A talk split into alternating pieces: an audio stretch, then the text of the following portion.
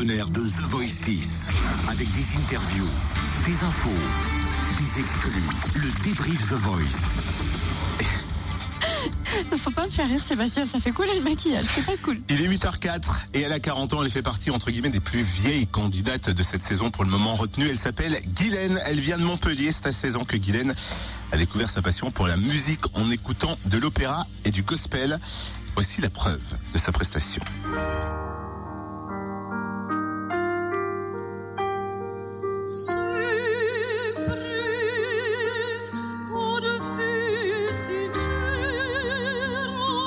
Elle ne vit pas de son métier, hein. elle est euh, standardiste dans une clinique et elle aimerait bien passer le palier, c'est pour ça qu'elle fait The Voice. Elle avait tout mis en stand-by, je crois, pour s'occuper de ses enfants et de Exactement. sa vie de famille. Et là, elle s'est dit, pourquoi pas revenir à ma passion quand même. Elle veut vivre pour elle maintenant.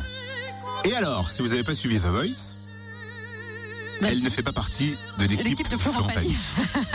on est tous d'accord que quand on a une voix comme ça, on se dit c'est Florent Pagny. Eh bien non, c'est qui? Mika C'est Mika, C'est exactement. Mika Elle nous explique pourquoi et son ressenti juste après les auditions à l'aveugle. Elle s'est arrêtée au micro-fréquence plus de notre envoyé spécial. Je suis encore euh, sous le coup de l'émotion, donc euh, tout va très vite, mais je suis surtout très très très très heureuse. Quand je suis rentrée sur scène, j'étais surtout très concentrée, alors pas tendue, pas stressée parce que j'arrivais au moment justement euh, imminent. C'est le moment que j'attendais depuis un moment, longtemps.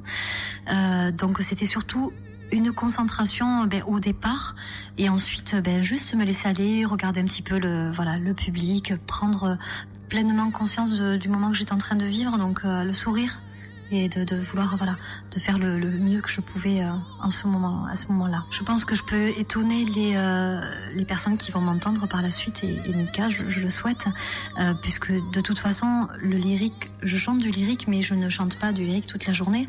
Euh, ce que ce que je chante en général, ce sont des, des chansons d'actualité, de la pop. euh, Enfin voilà, ça c'est vraiment c'est assez vaste et j'ai envie de voir si justement dans ce registre-là aussi, je peux être euh, aussi compétente, si je peux dire comme ça, et puis si je peux plaire aussi dans, dans ce voilà. Donc j'ai très très envie de euh, d'y aller et, euh, et de voir ce que ça peut donner.